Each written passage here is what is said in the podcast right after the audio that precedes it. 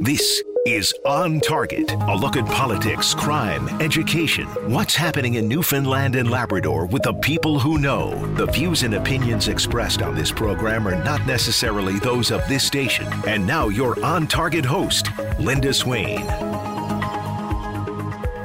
Good afternoon, everyone. Well, Newfoundland and Labrador, as you already know, has lots to offer residents and visitors who love the great outdoors.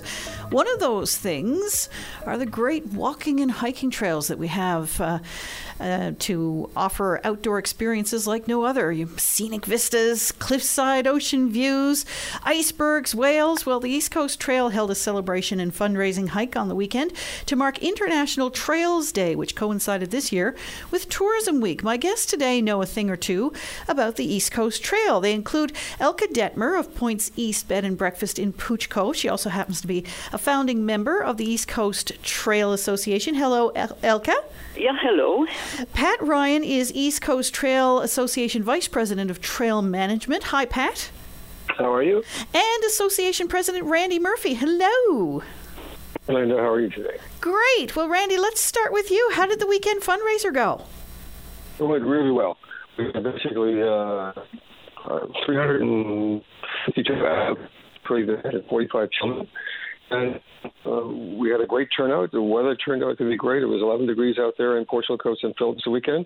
And the fundraiser yielded uh, Saturday $886,860 we're, we're our, our target was for 100,000, but we're hoping that over during between now and the early part of next week, uh, we know there's probably another five to six thousand. So we're we're hoping to hit the say 90 to 95,000 by the time it, it's it's finished. And um, Randy, I didn't catch half of what you said, unfortunately, because your your uh, cell phone line is uh, traveling in and out. There, are you in a good spot? I'm in a good spot. Maybe what I can do is reconnect on the landline. That'd be better. Yeah, absolutely. We'll put you on hold, and our uh, producer will uh, set you up on a landline. That'd be great. Thanks very much, Randy. Well, Elke, how did this whole idea of an East Coast Trail get started? Oh, uh, yeah, I was living here already, uh, studying folklore at one point, and uh, when the moratorium hit uh, in 92, uh, I became a bit of an activist. I said, I'm living here, I want to stay here for good, and uh, I want to participate in helping to keep Newfoundland, uh, yeah, viable, especially the small communities, because I had moved to Pouch Cove, one of the smaller communities that had fishermen that lost, lost their jobs, and I was very much aware of this, uh, of the uh, problems that we had. And I ended up doing workshops all through the area, trying to introduce new ideas. Now, I happen to come from Germany, and I've lived in areas like Switzerland and California that had quite a bit of tourism, and I've always been a hiker. And uh, I was good friends with Peter Gard at that time, who was a hiker and had already produced a book on trails of the Avalon. And uh, we met up uh, while I was trying to, to you know, into, you know, introduce new ideas. And he talked about his dream of having a consecutive trail along the uh, coastline here. And he gave us a talk. I had a little group of volunteers by then here in Pouch Cove, Flat Rock, and Bauline in this area. And uh, we were convinced immediately uh, that we should do it. And the next weekend we went out, in 94 that was, and uh, started uh, bushwhacking, cutting trail, and trying to find the old trails. And we had a lot of fun for about three years as volunteers. So that was, in my opinion, that was our beginning. Uh, the real job started later when we started getting government grants. And we had to be a bit more serious, and there were more regulations, and we had an office, and so things became uh, a bit more, yeah,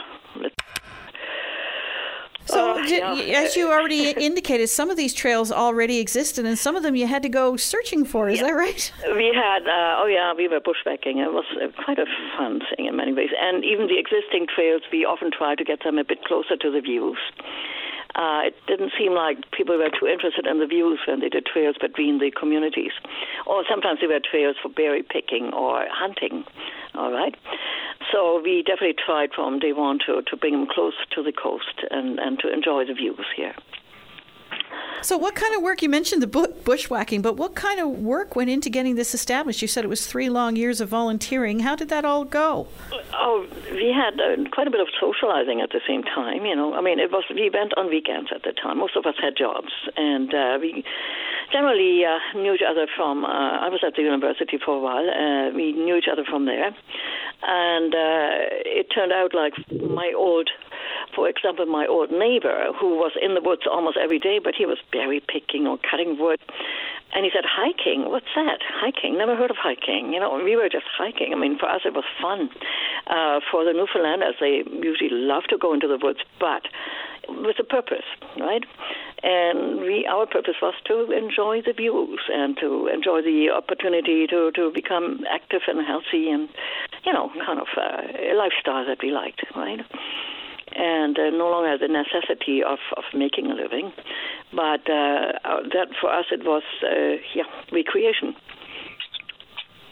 So there was a distinct difference between the old way of going into the woods, uh, and uh, I mean, I still I, I used to love berry picking. I still do that too, and the foraging has become very popular. I mean, all these things are also outdoor activities, but but the East Coast Trail was uh, an opportunity to provide, uh, you know, kind of a longer uh, experience. You could hike for four, five, six hours without problems here on the trail, and uh, for me, it was also uh, the idea of new economic um, opportunities in small communities where fishermen had to leave. I mean, 40,000 fishermen had to, or fish plant workers had to leave the province in the first few years after the moratorium, and uh, that hurt.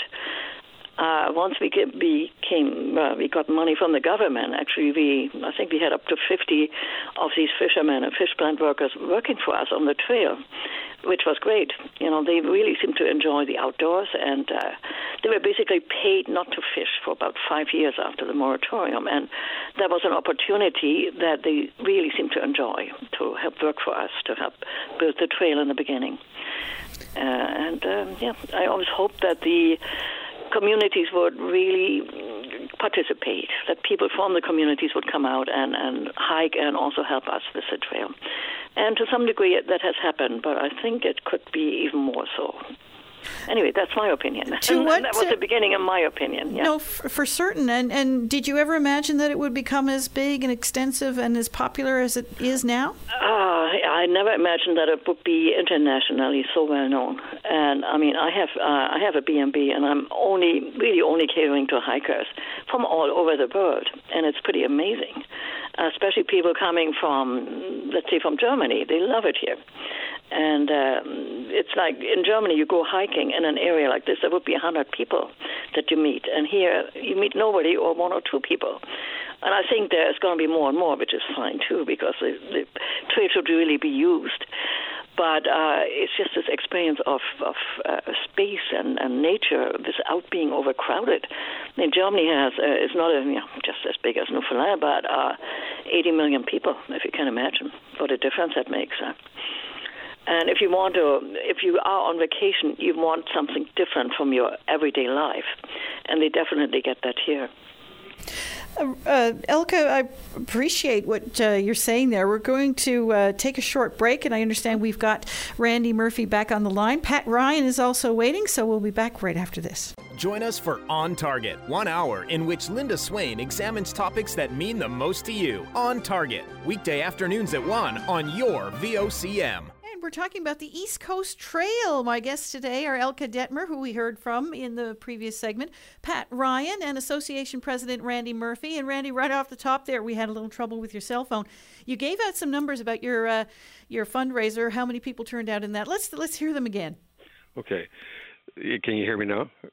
Oh, absolutely, yes. Excellent, perfect. Sorry for that uh, earlier. Uh, we had basically 300. We had the weekend base is all about celebration, as you said, International Trail Day and, and Tourism Week. And, and a major milestone for us this week that we're celebrating was the completion of the 52 kilometer section of trail from Cape St. Francis into, into Topsail Beach. And we got uh, 352 adults registered. We had 45 children, and they were our target for the weekend was to raise $100,000. We came in on on Saturday at $86,860 we and we're hoping basically between now and into the next week early that we'll probably reach somewhere between 90 and 95,000 for the event. What so makes it was, it, it was a great weekend. absolutely? What makes the East Coast uh, trails so special? What makes people come out time and time again? Well, the, we have we have one great product out there. Know, the development of the East Coast Trail focused on, on what is best about this province, okay? Experiencing and connecting with untouched, uh, untouched natural surroundings, genuine communities, rich culture, history, and, and, and a great raw natural beauty of, of, of our coastline and it, it's just uh, an amazing. It's an amazing coastline, and no matter how many times you walk the same piece of coastline, it's never the same. It's always changing based on season, weather, and, and sea conditions, and it's just an exciting place to be.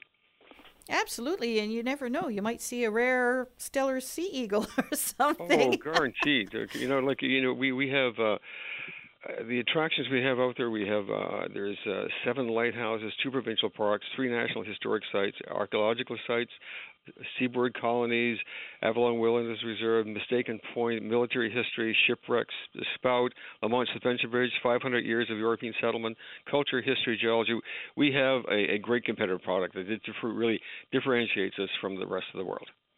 Pat Ryan, it's time to bring you in now. Um, what's the, the current size and range of the East Coast Trail?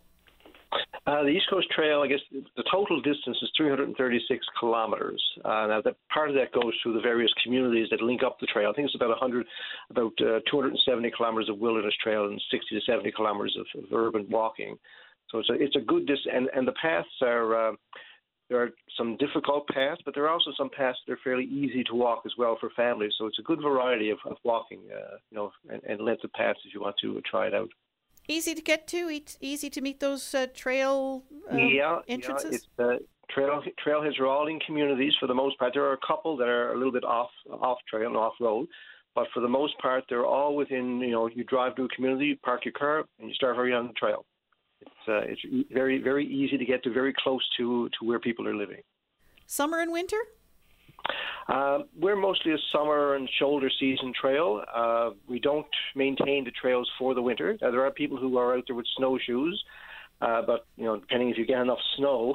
Uh, but it's it's mostly a, a spring, summer, fall uh, trail. Uh, that's what it's designed for. So, how much maintenance is needed on that kind of a trail network? Because, as you indicated, uh, it's not maintained in the winter months, and of course, in the spring, we all know what happens. Um, yeah. So, how much maintenance is typically needed? There's a fair bit after, after the winter period. The first thing we have to do is just go out and start clearing trees because inevitably you'll get trees blowing down over the winter months. Uh, and of course, last fall we had Hurricane Larry, which sort of struck us fairly hard late in the year and that did not get fully cleaned up last fall. So we're finishing up that this spring as well. So that's the first thing you're doing is just opening up the path and getting rid of the blowdown so people can actually walk. But you know we have a fair bit of structures on those trails, you know bridges, boardwalks, uh, and uh, and the like.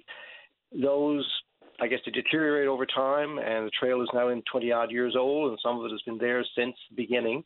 So we have a lot of a, a lot of uh, structures and assets that have to be repaired on a regular basis and actually it's it's a lot more than we can keep up with these days. It's uh, it's it's always seems to be we never seem to have the funding or the necessary funding, I guess, to do everything that we would like to do. So you're just you're just dealing with the worst that you could, that you had to deal with just to keep things open and, and uh, market ready. How much is, uh, money is typically needed for development and maintenance um, on the we've, trail? We've, uh, I guess, in the past uh, looked at okay, how much do we need to, to maintain a robust maintenance uh, program each year, and it's we're saying between two hundred and fifty to three hundred fifty thousand dollars a year will be needed for the length of you know we're talking three hundred thirty six kilometers of trail. You would need that as a minimum to have a robust uh, maintenance program. Right now, we're getting $100,000 a year from the provincial government, which is certainly appreciated. Uh, and we do do our own fundraising, like the the event that we had this past uh, weekend, and we have municipalities that are giving us funds as well. Uh, but it's, it's a struggle to get the funds that we need to, to do the work that really needs to be done. And, you know, because we'll have hikers who will say, listen, I walked this trail and this boardwalk is broken or there's a lot of water and mud in this area. And we say, yeah, we, we know it's there. We, we're, it's not a priority list to get to it, but it takes time to, to get to it. And when you fix that, of course, something else is breaking somewhere else. So it's a, it's a constant struggle that way. And uh, I don't know if you have the answer, or maybe Elke is best uh, uh, to answer this one. But how much money does it generate? Oh dear, you asked me that. Uh, I'm uh, for three months uh, making pretty good money. on my guests, uh, especially like this year, it's mostly mostly from Canada and some from the U.S. and maybe one or two from Switzerland or Germany. Uh, normally, it's more international. Uh, they're asking for money, but it's also uh, what we do. I have two partners. We can do a 12-day through hike on the East Coast Trail with our supported hike. Uh, what we normally get is uh, people over 50 who used to go backpacking and now are a little bit too old for that, which is my own case as well. They want a bit more comfort. Often they are just recently retired. Uh, I have a young, a young woman, a retired woman who seems awfully young. Anyway, she's hiking right now from Pouch Cove all the way to Biskin Cove and beyond and does want to do at least six hours a day. Uh, but they pay money for, you know, we provide three uh, meals a day and the transportation, driving them to the trailhead and picking them up again. Uh, and for me, it would be um, I'm getting to the point where I really would like to retire. Actually, this is a call out to could somebody take over my job in the north area of um, north of uh, St. John's area?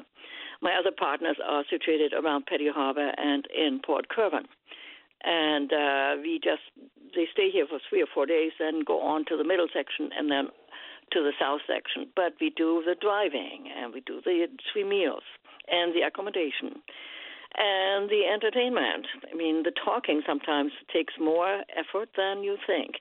Uh, and it's great in the beginning and, and the end of the summer, but in the middle, you kind of know that you repeat yourself so often it becomes uh, kind of tiresome at times. But I've had the best encounters uh, with wonderful people. Hikers tend to be a very nice public.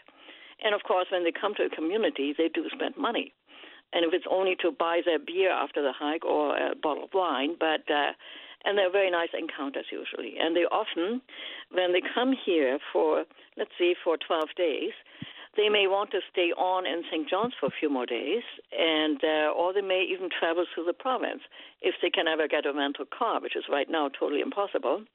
But if they uh, book uh, early enough, I say, well, yeah, you know, get your rental car right now, and then maybe I design them a trip to go to Gros Morne Park or even up to Labrador. Sometimes people come for four weeks, and uh, we are only one part of it but we are one of the big attractions. Okay. How does the word get out? How do people? I mean, obviously you have your contacts uh, in mm-hmm. Europe and the like, but how generally does the word get out? A lot of it is word of mouth. I've done it for 20 years. Uh, it's a lot of word of mouth, and I have a guest book that's full of wonderful comments, and people love it here. And uh, when they come to Pouch for example, I mean, there's a lot of artists here and also the people tend to be really friendly. And there are three stores here. I mean, they go to the stores and even buy a chewing gum or whatever, but they talk to people, and they really, really like being here. And uh, yeah, I mean, they don't necessarily come again because hikers go all over the world, but uh, there have been such really good contacts, and some of them have become friends. Yeah. In, in, in addition, uh, Linda, the we, we we've gotten great coverage over the past 28 years internationally in terms of uh, print magazines, television, radio, and and uh, this served us extremely well. We did a, a benchmark study in 2013. We had MQO Research do it for us. In that year, basically, uh, there was 15,000 hikers on the trail in that year, and 58% of them for, were from outside the province. And their their contribution to the local economy in, in 2013 was 3.55 million dollars. So that was a significant amount of money. That is extraordinary. Yes. And of course, the, the, the pictures alone speak for themselves. Oh, guaranteed. We we we've got a phenomenal product, and it's an easy sell. And uh, it's just a combination of uh, just people uh, passing word of mouth from hiking uh, friend to hiking friend, and, and all the media coverage we got, plus the the province's basically ad campaign basically over the past ten years in terms of focusing on community, uh, coastline, nature, culture, history. Uh, it's it's what our product's all about, and it serves us extremely well. My guests today are with the East Coast Trail Association. They include Elke Detmer, Pat Ryan, and President Randy Murphy. We'll be back right after this. Got plans for midnight? Bring your VOCM along with the best soundtrack for every night, anywhere. The VOCM All Night Show, midnight on your VOCM. And we're back. My guests today are with the East Coast Trail Association, Elke Detmer, Pat Ryan, and Randy Murphy. And uh, Pat, are all users of the trail hikers, or, or are other users welcome as well? No, well, all users are welcome. Um, you you have your hikers, but you also have because the trail goes through a lot of communities. You'll have just local people out who may be just walking their dog or out for just a stroll. Uh, so you'll see they may not do the full path. They'll just maybe walk out so far to a viewpoint and walk back again. So it's a it's a pretty good variety of of, of people who are using the trail for sure. And what about this whole issue of um, all terrain, not all terrain vehicles, but uh, the the bikes, the well, mountain bike, bikes, and that yeah. sort of thing? Are, I know that there's been some uh, effort to try and get them included on some trails. Is that generally welcomed? No, I guess the, the East Coast Trail is a pedestrian only trail, and our and actually our license to occupy Crown land specifically says that that, that we are a, we're pedestrian only, and the structures that we build on the trail are designed for walking. It, they're not really they're not really made for, I guess, bikes riding on the trail. It's, it's not, I guess, the trail is not made for bikes. That's a short way to put it. We do have some bikers who are using the trail, uh, and we do have some bike trails that intersect with the East Coast Trail, and that's that's acceptable there. That's not an issue. But uh, with, with especially with hikers, they're not expecting bikes to be coming down the trail, so it can be a safety issue as well, right? I guess with the safety and the fact that we're not actually designed for bikes, we we, we sort of do not support bikes on the trail. I guess. Uh, you know, we just we were just pedestrian only trail really. And when it comes to safety, really, you know, I've been in this business a nice while, and I have a job to come up with any examples off the top of my head of uh, very many people who've been seriously hurt on the trails. Uh, you get the occasional sprained ankle, or people who become exhausted or whatever, or don't know their own limitations, I suppose, and people have to go out and, and try and uh, get them back safely. But uh, overall, it's been a relatively safe experience, has it not? It has, yeah. We, you do hear from time to time of people who, uh, you know, wander off trail, may get lost, or people like it. It's, I mean, it's it's uh, it's rough terrain. You know, there's stumps, there's rocks, there's uneven ground. So people will turn an ankle or, or twist a knee and, and that type of thing. And sometimes, you know, it requires someone to come in and actually help get them out. But as far as serious injuries on the trail, I again I can't think off I can't think offhand of any that I'm aware of. Uh, so it is, it's it's just being prepared, I guess. If you're if you're out there, if you are walking the trail, just having the right footwear, the right clothing, and, and sort of doing a little bit of upfront, uh, you know, checking to make sure that you know where you're going, how long it's going to take you. Have you brought, you know, your, your some water and, and snacks to be? So just being prepared, uh, and you should be okay. And knowing your own limitations, I suppose, and, and knowing what the trail is like ahead of you. Some of the trails are Yes. a little tougher than others, is that right? Yes, yes, correct.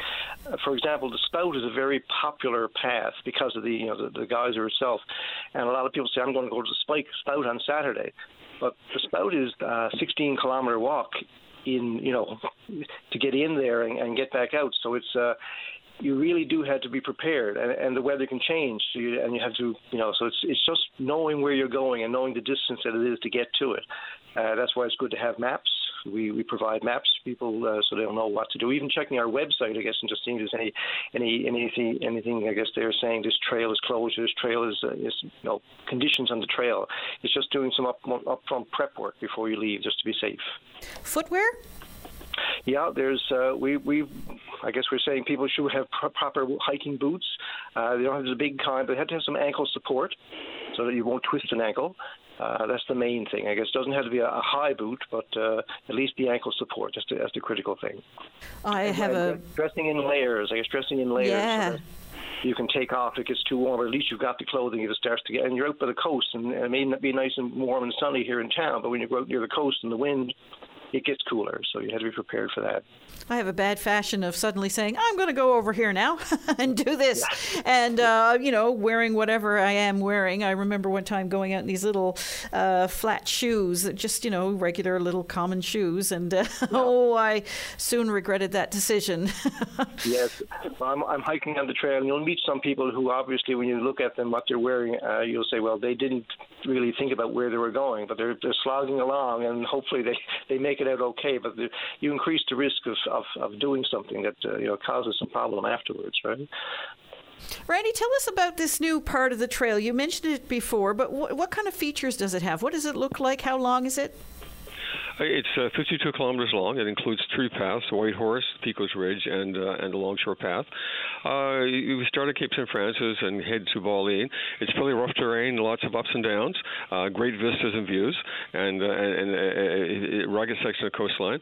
As you come into Bauline and transition into Picco's Ridge, it's uh, it's uh, difficult at, at the beginning, but then you get into flat, even ground that takes you down into Portugal Cove Road, into Portugal Cove, and then basically move on along the coast into St. Phillips, uh, very flat, even terrain, and the same thing as you head into Topsail Beach. So a great variety of hiking, anywhere from easy to to, to difficult, but uh, well worth the trial, well worth the effort. And as Pat was saying, uh, if you plan to go out there, make sure you check out and understand the trail you're entering and uh, what's involved, the length, its duration, and, and what your fitness level is uh, for the task ahead. Are these trails based on anything, or you know, you're just sort of feeling your way along, I suppose, in a lot of ways? But are are they based on any kind of trail networks anywhere else in the world? Do you take any cues from that? Uh, when back in uh, 94, 95, 96, when we were looking basically at the developing the, the construction standards uh, for the trail, we looked around the world, and we looked primarily the two we came down to follow. Basically, look at the Appalachian Trail in the United States and the Bruce Trail in, in Ontario, and we basically modeled our, our, our, our standards after those, and that gave us our initial start, and we've been devol- developing and, and evolving our standards ever since.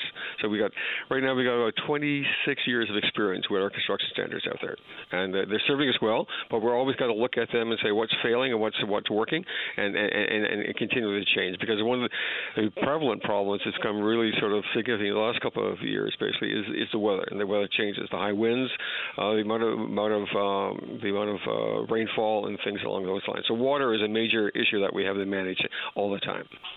And I was going to ask you that. You know, what are some of the hazards that people might encounter? But weather is a big one, of course. W- weather is a big one. Be, be, as Pat said, being prepared, know where you're going, know what you're facing, uh, bringing the gear with you that you need to basically transition across that space uh, safely, and uh, and a, key important is basically is hike with a buddy, and uh, and let people know where you're going and when you expect to come back.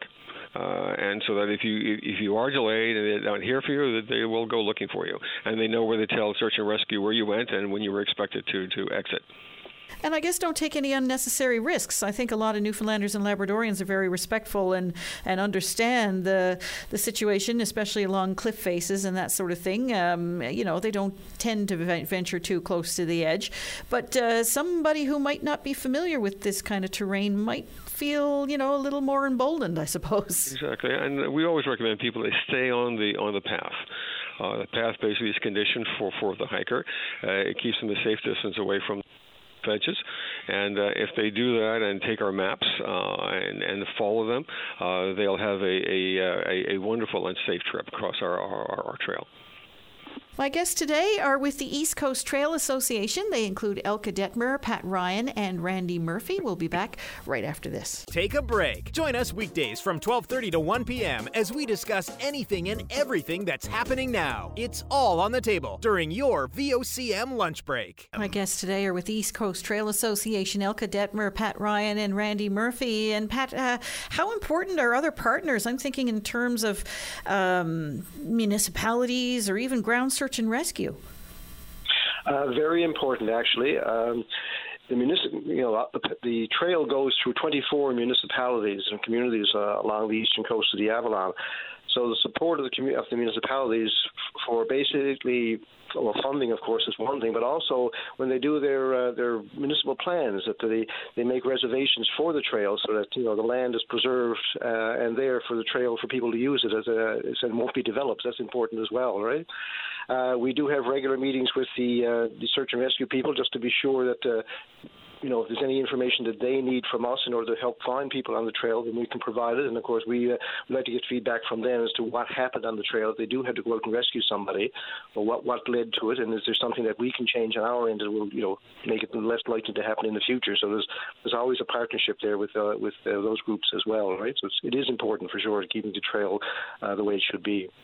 I was speaking to somebody over Christmas, and she uh, she encountered a little trouble again out to the spout, not quite realizing how far it was and how what kind of an effect that might have on the old uh, legs, I suppose. Yeah. And and uh, yes, she had to make that call, and uh, Jack Hickey was that smiling face that brought her out.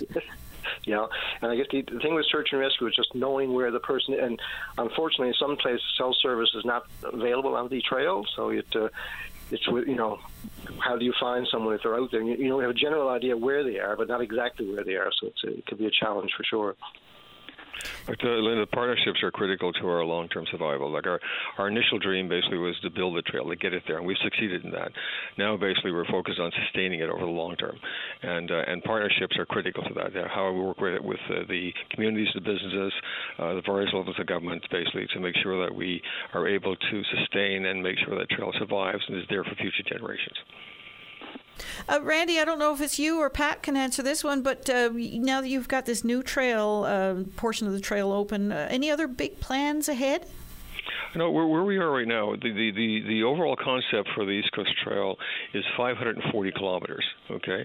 Uh, that extends from Hayden down to Trepassey and from Aquaforte across the Avalon Wilderness area to Placentia. But where we are right now, we have 360 kilometers trail delivered to market, and we're stopping down here until we can prove that we can sustain what we have before we expand any further. Uh, for sure, and that requires a bit of money. So, how is the money raised, generally speaking? Well, the fundraiser we just had this past weekend is critical.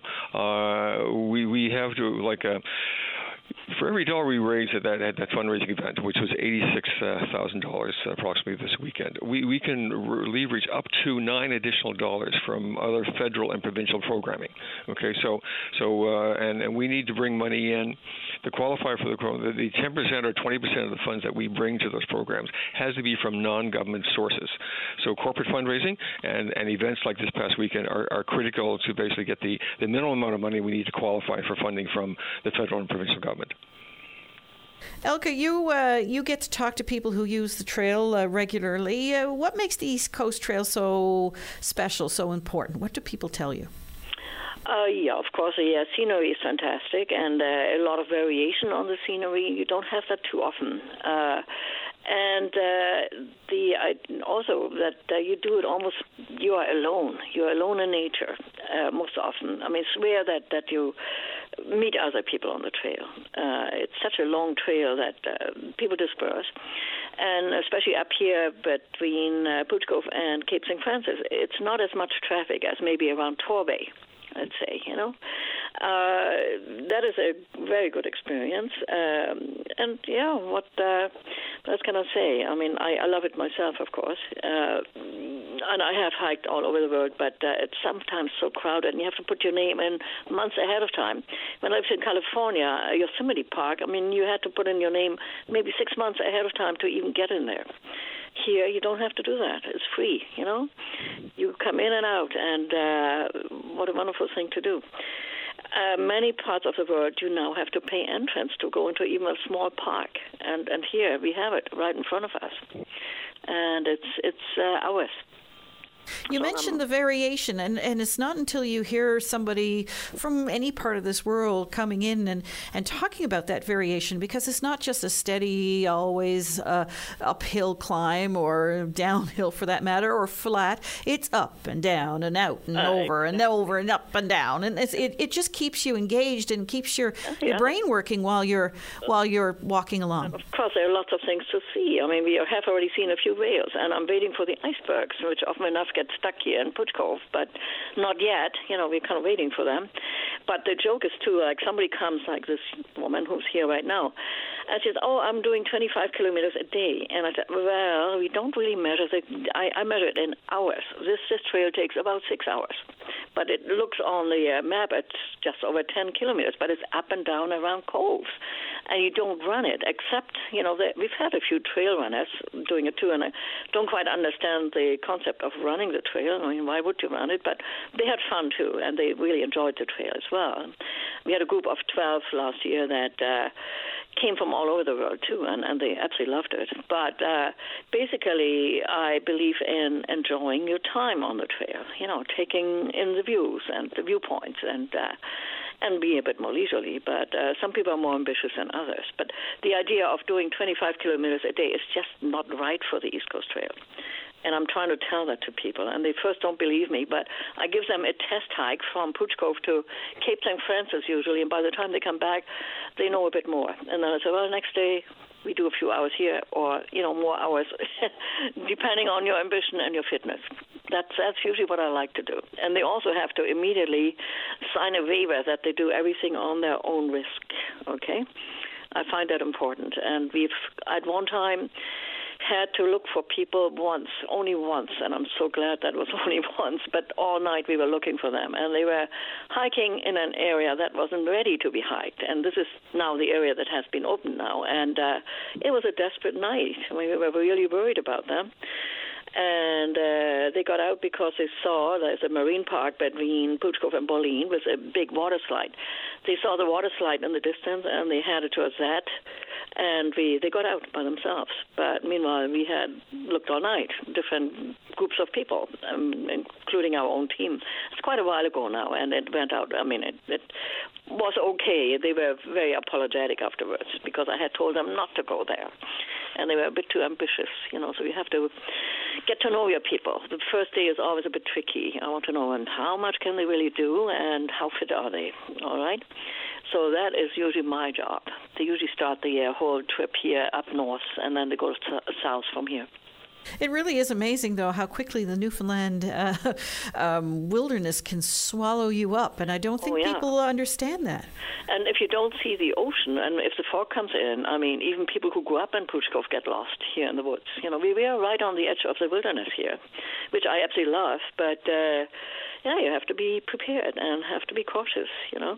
But and I'm if anybody hikes alone, I'm happy to have the cell phone number. Of course, you can't always reach them, but uh, we know where they should be, at least where they should be. If they don't come back, we know where to look. And luckily, it's only happened that one time, and that's in 20 years. So that's a pretty decent record, I would say. You know. Do you get reports on uh, wildlife encounters? Uh, not too often, but uh, during yeah, I mean, our season's usually over by the end of September. Also, I mean, hiking can be great in October, but when the moose get uh, into rutting season, that's that's not so good. you don't want to encounter them then. Uh, no, there is not too much wildlife here anymore. I mean, the moose seem to have become a bit more sparse lately. But you see the occasional fox, and then of course birds and the whales, you know. But uh, it's not huge what people see on the trail. You see moose droppings fairly often, and I think the moose like our trail too. of course they would. Randy, um, uh, on the uh, Elke, of course, is talking about the northern part of the trail, but on the southern part of the trail, we've been hearing some reports about bears. Have you heard anything lately?